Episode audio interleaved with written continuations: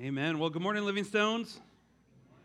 It is good to be worshiping with all of you this morning. Uh, we uh, got back last night. We went back home to visit uh, family in Milwaukee uh, this weekend. And one of the traditions we have that, that always we, we just always re- thoroughly enjoy is we do an ugly ornament exchange. And so like we we like we all go out of our way, every all of us in the family, we try to just find the most like gaudy, obnoxious, ridiculously ugly ornament, and then we do an ornament exchange with it. And so like in, in our house, we actually have an ugly ornament tree. So like Angela Angela has her nice tree up in the living room, but downstairs, like we have our ugly ornament tree that we put all of our misfit ornaments. We have like a, an armless surfing frog. Um, I have drunk Santa. He's sipping a martini, laying on an olive. Um, J- Josiah got this year, he, he bought a, uh, for all you Star Wars fans, Santa Claus stuck in carbonite. And it's, it's, it's pretty amazing. And, uh, but and but that will tie into our, our message today that, that we are be, uh, that we're continuing our series that we are calling a thrill of hope where we're just talking about the idea that the, the christmas story didn't begin just 2,000 years ago in a, in a stable in, in Bethlehem, but the, the, the, the Christmas story, the story of God redeeming his people, actually began all the way back at the very beginning when, when Adam and Eve, they took the bite of the fruit of the tree of knowledge and good and evil, and, and God initiated and God started his rescue plan for all of humanity in that moment that god recognized that, that his creation his people that, that he created were in need of a savior. And, and, and so began the, the, the work so began the, the wheels started turning uh, of preparing the world for the arrival of god's son and, and last week, what, what, one of the things I shared was a, a, a short video clip of of flowers unfolding that they start as, as just a small bud that doesn't look like much of anything.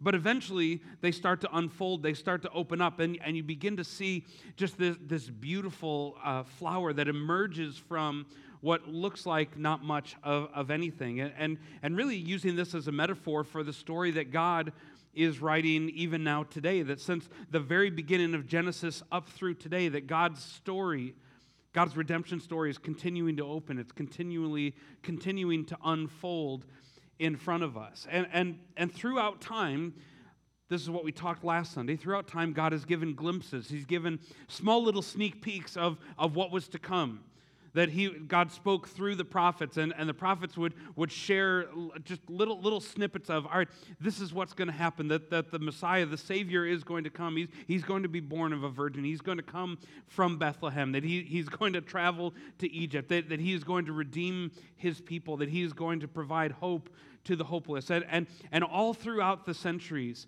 God dropped these just these little, these little snippets, these little uh, uh, um, uh, sneak peeks of what was to come with the coming Savior. And, and if you look at your Bible, your Bible is divided into two sections. The, the New Testament, the second part of your Bible, it, it's the story uh, of everything that, that took place from the birth of Jesus on.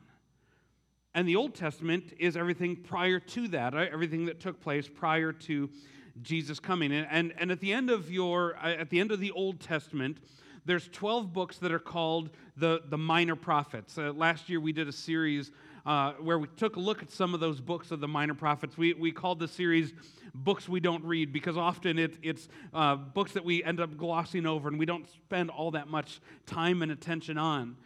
But the, the minor prophets are, are the last 12 books of your Old Testament. And the very final one of the, the, the minor prophets, his name was Malachi. Malachi, he, he, was, uh, he too prophesied about the, the coming Messiah. He prophesied about what was going to happen when, when Jesus came. But Malachi was the last one of the prophets. That after, after uh, centuries, thousands of years, where, where God spoke to his people, he would raise up a prophet and he would speak to his people through the prophets. After Malachi, there was just silence. It, it was just like a, a, a, dial tone, that there, there was nothing there. And, and so began 400 years of silence. 400 years where God did not communicate, God did not speak to his people during this time. And, and this, was, this was extremely unique for a whole host of reasons. One of them was because God consistently spoke to his people. So, I mean, th- this was highly unusual. Where God did God was silent. God did not speak to his people. He wasn't sharing with them uh, words of encouragement or words of warning or, or prophecies of what was to come. That, that after Malachi, there was just nothing. There was just silence for four centuries. And I, I don't know if there's anybody who, who's been in a relationship where you've either been on the, the giving end or the receiving end of, of the silent treatment. It's not fun. You know, like your spouse is maybe upset with you, and instead of coming out and telling you what's wrong, they just don't say anything. I'm, I'm not speaking out of turn here because my wife would stand here and tell you this. Like, I, I don't have to worry about that. Like, Angela will always let me know what's going on. She'll always let me know what, what she's thinking and what's going on in her head. So I, I don't have to wonder too much about what's, what's going on. But that silence can be extremely frustrating. It, it can be extremely frustrating because it's hard to interpret. All right, what does that silence mean? Are, are you angry? Are you hurt? Are you upset? Are you, are you frustrated? Like, is something wrong? I, like, I just, I, I don't know. That the ambiguity that comes with silence can be extremely frustrating. Now, now God, He was not giving his, his people the silent treatment in the way that we often think of, of that. He wasn't angry or hurt or upset. But for four centuries, God did not raise up any prophets. God did not talk to and communicate with his people. For 400 years, they, they were not knowing what was happening, what was going to, to come. And, and I wish I had time to, to fully dive into all that took place during this 400 period, this 400 year period of time. The theologians call it the intertestamental period, the time between when the Old Testament ended and the New Testament began. Because there was a lot of uh, uh, geopolitical and social happenings that helped kind of pave the way and set the stage for the coming of, of Jesus. But when the 400 years of silence ended, when God finally did start speaking to his people again, he didn't do it the way that, that you and I or, or a PR marketing firm would likely, would likely have, have suggested. The, the very first people, the very first people to hear the good news about the coming of Jesus, the, the coming of the Messiah, it was not the rich and powerful. It wasn't the, the well connected and the influential. It wasn't the, the social media influencers and those who had a large platform and a large following. As he always seems to do, and this would be the pattern for the rest of his ministry. And if you're taking notes, you can write this down that the story of Jesus was first revealed to the marginalized. When, when, when God finally announced, when, when he broke that 400 years of silence and, and he began talking about the coming of the Messiah, he didn't speak to the rich and powerful. He spoke to those who were on the margins, who were on the fringes of, of society. He didn't book time on, on CNN or Fox. He didn't pay for a 30 minute infomercial between Flex Seal and ShamWow or, or anything like that. And, and he, didn't, he didn't take to TikTok or Instagram to share about what was to come. But the very first people to hear were those who had the least amount of clout, the least amount of influence, the, the least amount uh, uh, of, uh, of anything to give to the story and add to the story.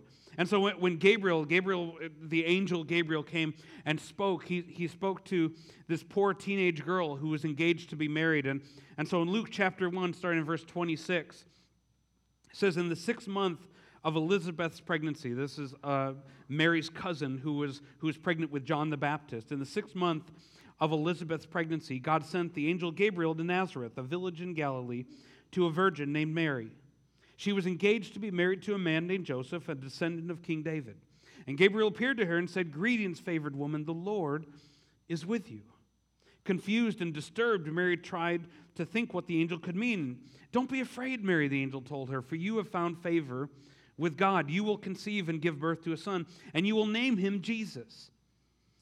He will be very great, and he will be called the Son of the Most High. The Lord God will give him the throne of his ancestor David, and he will reign over Israel forever. His kingdom will never end. And in a moment, this poor young, young girl who's, who's likely 13, 14, 15 years old finds out that she's about to be an unwed teenage mother becoming pregnant through the holy spirit. Like and, and no doubt there's there's a stigma still attached today with, with uh, un, unwed teenage pregnancy but i don't think we can overstate how scandalous this would have been for a young jewish girl 2000 years ago that she would have been made an outcast immediately, with, with few resources and, and very few shoulders to cry on, very little support systems around her. And without, without power, without influence, without means, or without reputation, Mary, she became the first one to hear. The very first one to hear about this next chapter in God's unfolding, unfolding story of, of the coming of the Messiah. And then after Mary was told, the second person, the second one who, who, was, who was made aware of, what God was going to do, the, the, the, the uh, petals are starting to unfold just a little bit more, is her fiance Joseph, a poor carpenter. And God begins to share the story with him. Joseph, Joseph he found out about Mary being pregnant, and, and he was going to divorce her quietly. He was going to put her uh, away quietly. But the angel steps in yet again. And in Matthew chapter 1, verse 20, it says, But after he had considered this, after he considered divorcing Mary quietly, an angel of the Lord appeared to him in a dream and said, Joseph, son of David, do not be afraid to take Mary home as your wife, because what is conceived in her is from the Holy Spirit. She will give birth to a son, and you are to give him the name Jesus, because he will save his people from their sins. All this took place to fulfill what the Lord had said through the prophet The virgin will conceive and give birth to a son, and they will call him Emmanuel, which means God with us. When Joseph woke up, he did what the angel of the Lord had commanded him, and he took Mary home as his wife, but he did not consummate their marriage until she gave birth to a son, and he gave him the name Jesus. Like this, this is how the story of Jesus, the story of the coming Messiah, first, first was revealed. God could have, God could have chosen any means possible. He, he could have chosen anybody to share this story with. He could have picked anyone in the entire world throughout all of time to make this announcement of the arrival of the Messiah, and he purposely chose the ones on the edges. He chose the, the, the least of these, those who had the least amount of influence and power and clout. And as I stated last week, nothing about the story of Jesus is coincidental. Like, no, nothing just happened. God, God was extremely purposeful and thoughtful in how he carried this out and how he unfolded this story of the coming of his son. But again, it wasn't just, it wasn't just the announcement of the coming of Jesus. It, it wasn't just that, that announcement that, that was unconventional in the way that it was shared, that it was shared with, with those on the margins first. But this was the hallmark of Jesus' entire life. That, that that's, who he, that's who he ministered to, that's who he talked with. G- Jesus did not hang out with the well connected. Like he hung out with those purposely that were deemed less than by society. He lived as, and, and not only did he hang out with them, he actually lived as one himself. And if you're taking notes, I want you to write this down that Jesus himself was a refugee. Like, n- not, not only did, did Jesus hang out with those on the margins and the fringes of society, Jesus was one himself. This was a part of his story. And we've, we maybe not have heard much of this in, in recent years, but a, a couple years back, there was a, a big debate that was raging in our country of what is our responsibility as Americans towards refugees, towards people that, that have been forced from their homes, those who have been forced and displaced from their homes to escape from war and, and persecution and violence and, and natural disaster. Like as a nation, as individuals, what is our responsibility? What is our responsibility to them? And, and, and I would argue that, that we ought to welcome and do everything we can to help and support those who have been displaced from their homes.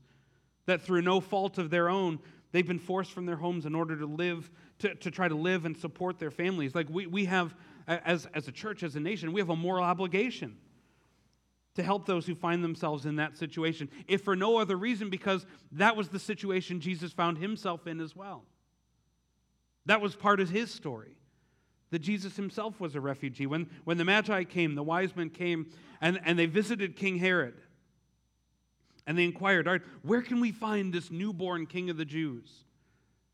Herod became in, insanely jealous to the point where he ordered all of the male boys that were two years old or younger in, in the vicinity of Bethlehem to be slaughtered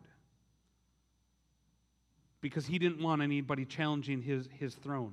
Like, just think about that fact for a moment. Just the insane, the, the immense cruelty that Herod uh, in, enacted upon the, the people of Bethlehem because of his, his cruelty. And, and because of this, Matthew writes in, in his gospel in chapter 2, verse 13, it says, After the wise men had gone, an angel of the Lord appeared to Joseph in a dream, and he said, Get up, flee to Egypt with the child and his mother, the angel said, and stay there until I tell you to return, because Herod is going to search for the child to kill him. And that night, that very night, Joseph didn't, he didn't wait around. That night, Joseph left for Egypt with the child and with Mary, his mother. And they stayed there until Herod's death. And this fulfilled what the Lord had spoken through the prophet I called my son out of Egypt. Like Mary and Joseph and baby Jesus, like they, they were displaced from their home. They were forced to flee to Egypt to escape this infanticide that was taking place at, the time in their homeland. And, and Jesus, like, he could understand and he could relate to and sympathize with those on the fringes, those with refugees, because he was one.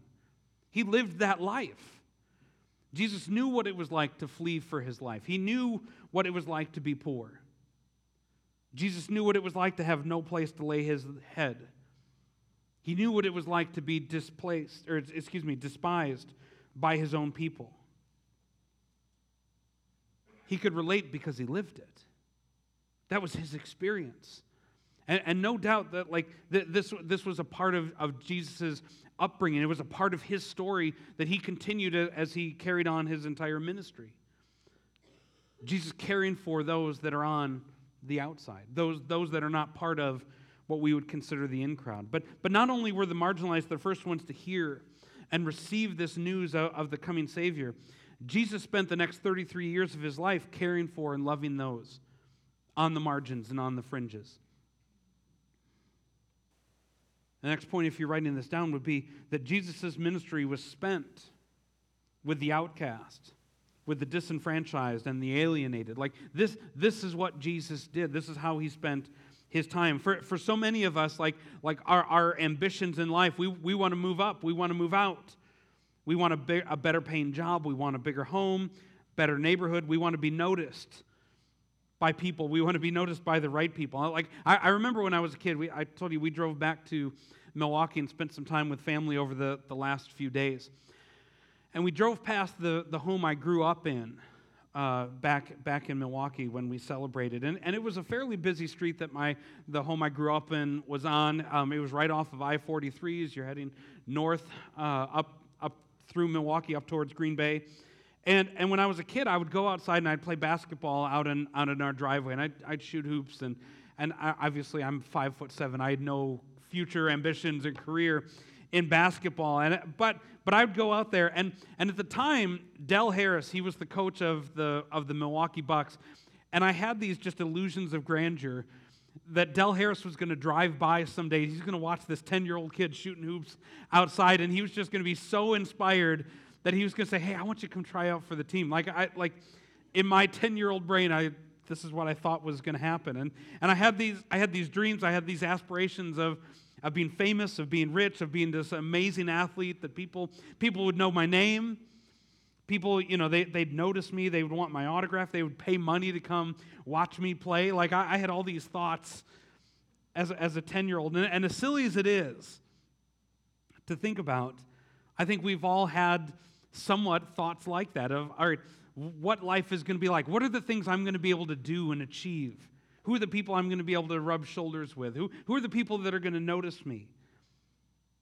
That I want to be famous someday. I want, I want, to, I want, I want people to, to know me. I want to be important. And it's so interesting because Jesus' approach to being important and being noticed and being a big deal was not moving upward, but it was actually descending downward to reach and to be around those that everybody else seemed to overlook. That was, that was how Jesus defined success. His entire ministry was dedicated to this very pursuit. I'll give you an example in Luke chapter 5, which, by the way, if you want to, if you want a, a uh, kind of a crash course in Jesus' ministry to, to the outcast, read the Gospel of Luke. It, it's an incredible, like, as, as you read through it, the people that Jesus reached out to and talked to and ministered to and, and, and took notice of. Luke thoroughly documents all of those. And in Luke chapter 5, verse 12, it says, In one of the villages, Jesus met a man with an advanced case of leprosy. And when the man saw Jesus, he bowed with his face to the ground, begging to be healed. Lord, he said, if you are willing, you can heal me and make me clean. Jesus reached out and he touched him. I am willing, he said. Be healed. And instantly the leprosy disappeared.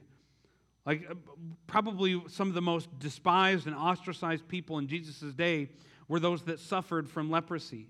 This disease was, so feared that the people that, that contracted leprosy, they, they were forced to leave their families, leave their homes, and, and literally made to live outside the city walls, that they were not able to, to be around and associate with, with their family, with their loved ones at all. They, they, everyone kept their distance from them. And yet, on multiple occasions, not, not just this instance, but multiple occasions that we read, Jesus didn't just go to be with them, but he physically touched them as well.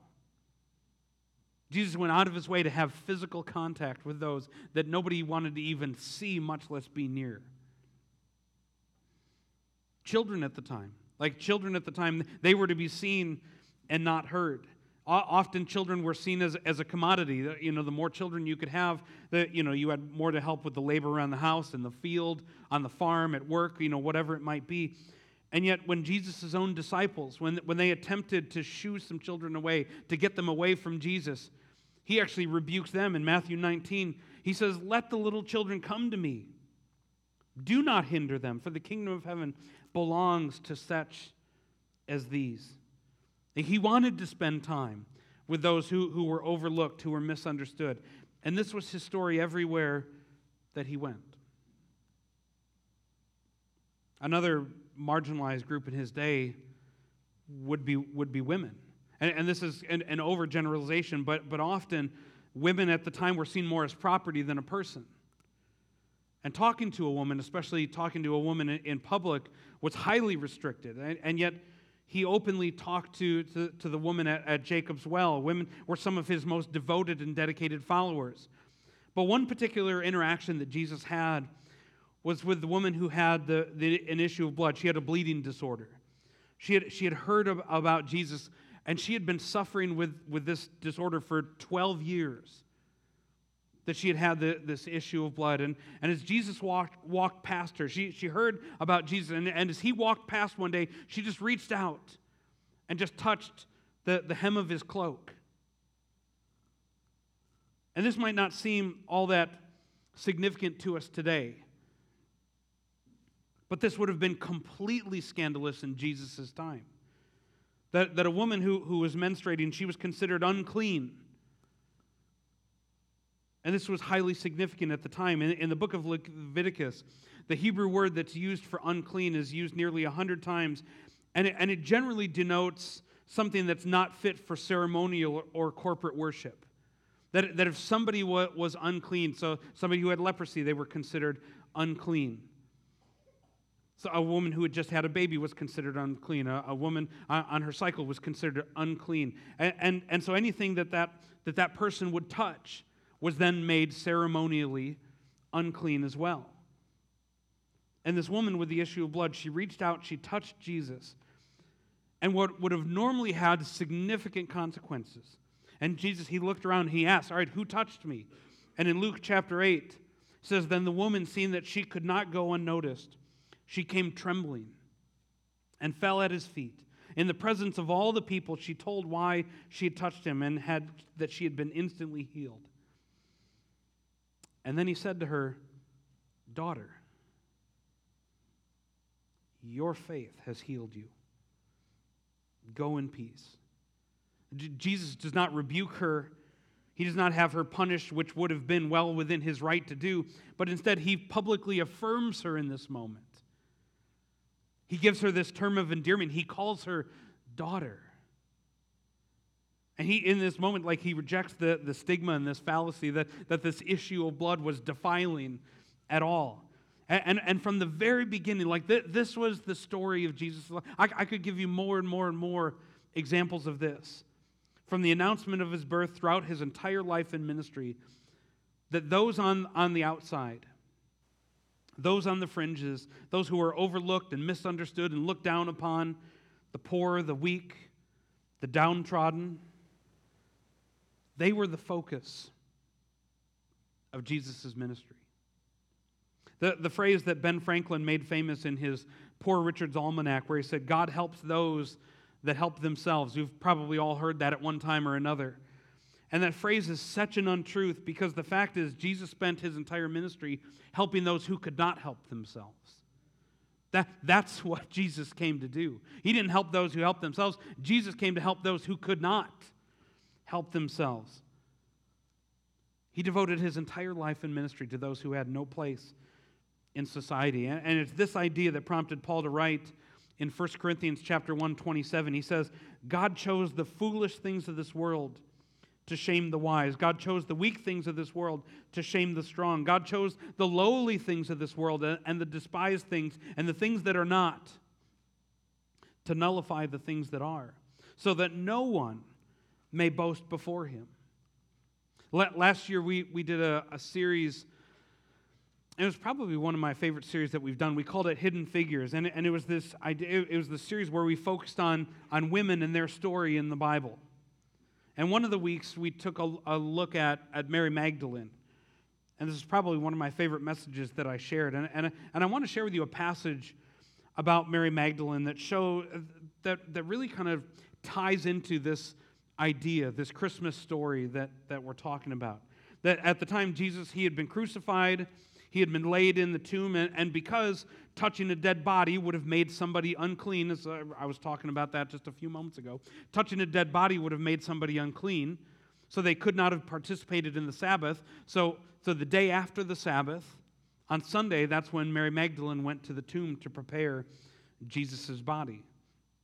And in John chapter 20, starting in verse 11, it said, Now Mary stood outside the tomb crying, and as she wept, she bent over to look into the tomb, and she saw two angels in white seated where Jesus' body had been, one at the head and the other at the foot. And they asked her, Woman, why are you crying? They've taken my Lord away, she said, and I don't know where they've put him. At this, she turned around and saw Jesus standing there, but she did not realize that it was Jesus. And he asked her, Woman, why are you crying? Who is it that you are looking for? And thinking that he was the gardener, she said, Sir, if you've carried him away, tell me where you've put him, and I, and I will get him. And Jesus said to her, Mary. And she turned toward him and cried out in Aramaic, Rabboni, which means teacher. She instantly recognized him when he called her name. And while the rest of Jesus' followers fled, while they hid, well, while Peter denied having ever even known Jesus, Mary comes to the tomb and she has this encounter with Jesus right there. Instead of running away, she ran to him. And continues in verse 17 Jesus said, Do not hold on to me, for I have not yet ascended to the Father, but instead, Go to my brothers and tell them, I am ascending to my Father and your Father, to my God and to your God. And Mary Magdalene, she went to the disciples with the news, I have seen the Lord. And she told them that, uh, and she told them that he had said these things to her, that she was the very first one to see the risen Jesus. That she was the very first one that after Jesus had been crucified and rose back to life, Jesus chose her, Mary Magdalene to be the very per- first one to have that experience. Like, like he was the author of, God was the author of the story. Like he was orchestrating every detail, every aspect of this story. And as, he, as he's weaving it together, he chose Mary Magdalene to be the first person to witness the, the resurrection of Jesus. Again, just, just like with, with Mary, he could have chosen anybody in the entire history of the world to be the first eyewitness to the resurrection, the greatest moment in history. And who did he pick? He picked Mary Magdalene. He picked, he intentionally chose a woman, a woman who had a past. And, and this was so incredibly significant because at this time, a woman's testimony would not have held up in court.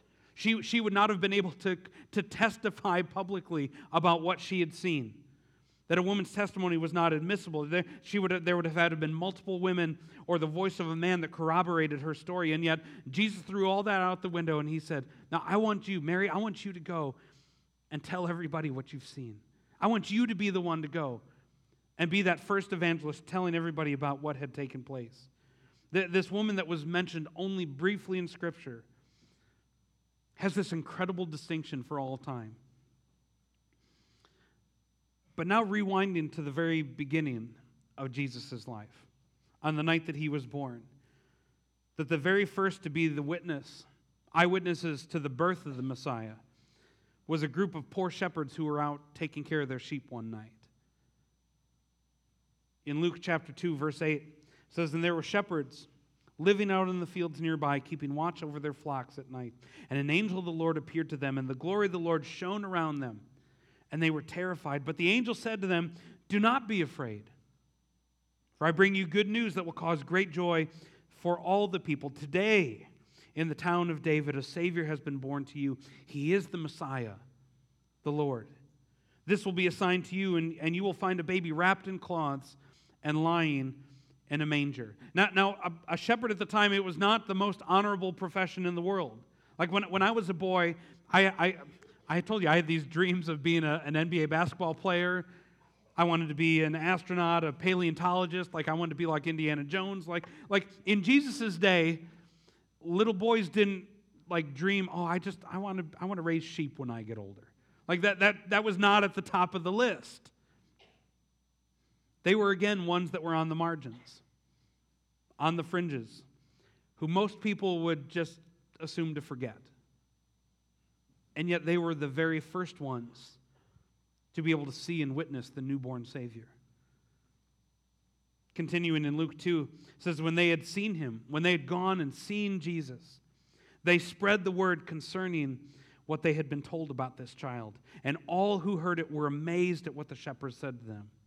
The shepherds returned, glorifying and praising God for all the things they had heard and seen, which they had, which were just as they had been told. And you think about it, just as Mary Magdalene, a woman who was on the fringes, who had a past, she was the very first one to, to witness the resurrected Jesus. She was the very first evangelist. She was the very first one to go and share the good news that Jesus had been raised from the dead. This group of misfit shepherds were the first to witness the birth of Jesus. They were the first evangelists that we just read in verse 17 that they went out and they shared this news with everybody that they encountered. You're not going to believe what we heard, what we saw, what we encountered, what, what, what happened. It's amazing. Like Jesus bookended his time on this earth with the outcasts of society. And everything in the middle was also dedicated and devoted to them. It's who he was drawn to. And, and so it, it, it's easy to hear a message like this and, and nod our head in agreement. Like, I mean, we, we all, like, we love this aspect of, of Jesus and who he was. We love that, that he was a, a man who, who, who was for those who had no place, who had no cloud and no influence and no, no resources. Like, we, we love that Jesus was not just a savior just for the rich and the powerful, but he was also a savior for the downtrodden and the oppressed. We, we love that about his story. But what is our application to this? How do we take this feature of, of Jesus' life and implement it in our own lives? And, and so I want, I, want to, I want to pose a, a question that I've been asking myself a lot recently. As I've been thinking about this, this Christmas season, uh, this, this holiday season, you know, just coming out of Thanksgiving and heading into Christmas. And I've been asking myself, who are the outcasts? Who are the marginalized? Who are those on the fringes in my life today?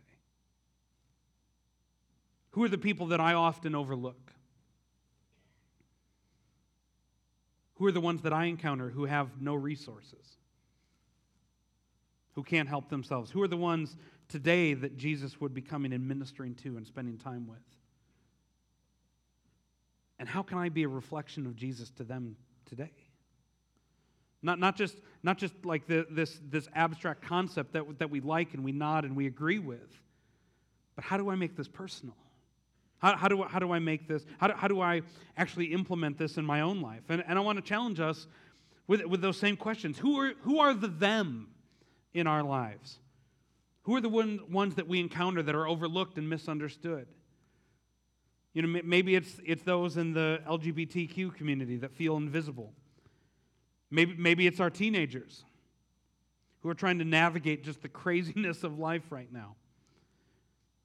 Maybe it's the woman at work who's been married and divorced five times. Maybe it's the widow who has nobody to spend the holidays with. Maybe it's the relative who's been dealing with addiction issues that we just don't talk about and we just try to forget. And it's going to be different for every one of us.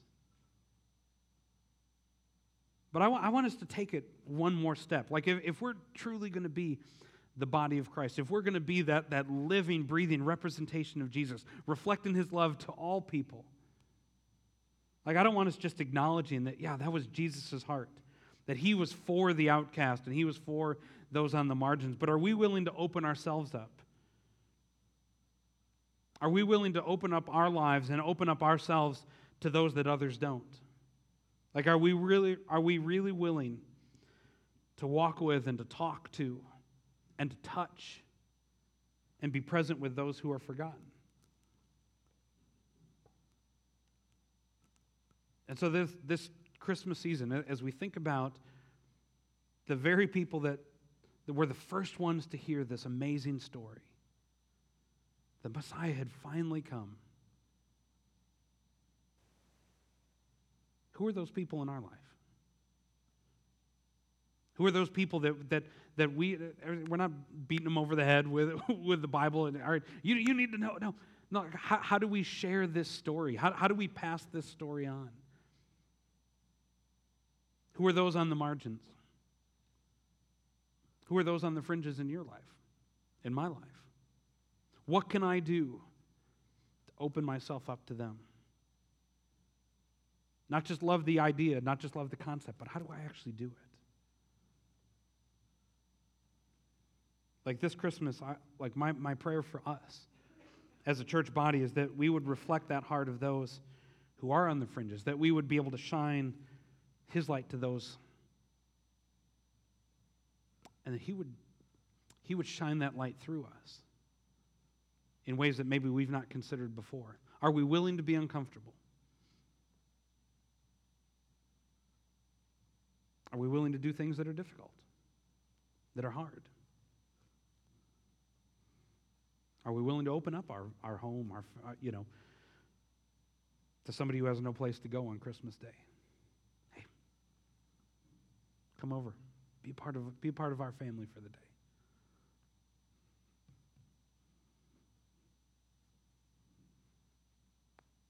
That's Jesus' heart. Those that are overlooked, those on the fringes, those on the edges. So I'm going to close. I, I just want to pray for us right now. I want to pray that God would give us eyes to see those people that maybe we've overlooked before.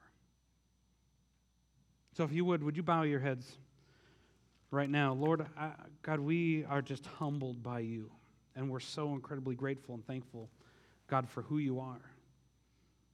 God, we love you. And Lord, I, I, I ask you, Lord, that you would just give us that same passion, that same desire, Lord, that you have for the broken, for the hurting, for those on the fringes and the margins, for those on the outside, for those that are overlooked and misunderstood. God, that you would help us in, in our own lives. God, to be able to, to have eyes to see them, Lord, that we would be willing to be uncomfortable, to open up our lives and open up our homes and, and our hearts to, to people that, that maybe are closed off to most everybody else. God, that you would give us that same passion, that same desire. Lord, we, we, we love that about you. We love that that's who you are.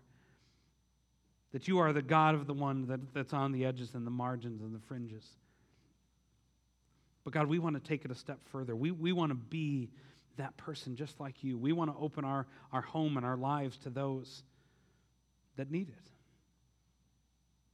So, Father, this Christmas season, Lord, as we get ready to, to celebrate in anticipation of, of your birth, the story that, that is unfolded and is opening up right, right in front of us as, as we speak here today, God, that you would help us, God, to see beyond what we can see with our own eyes. God, that we would see people from your perspective, see people from, from your vantage point and your point of view. God, to love people well. God, we're so incredibly grateful for you, and we love you. And we thank you, God. In Jesus' name, amen.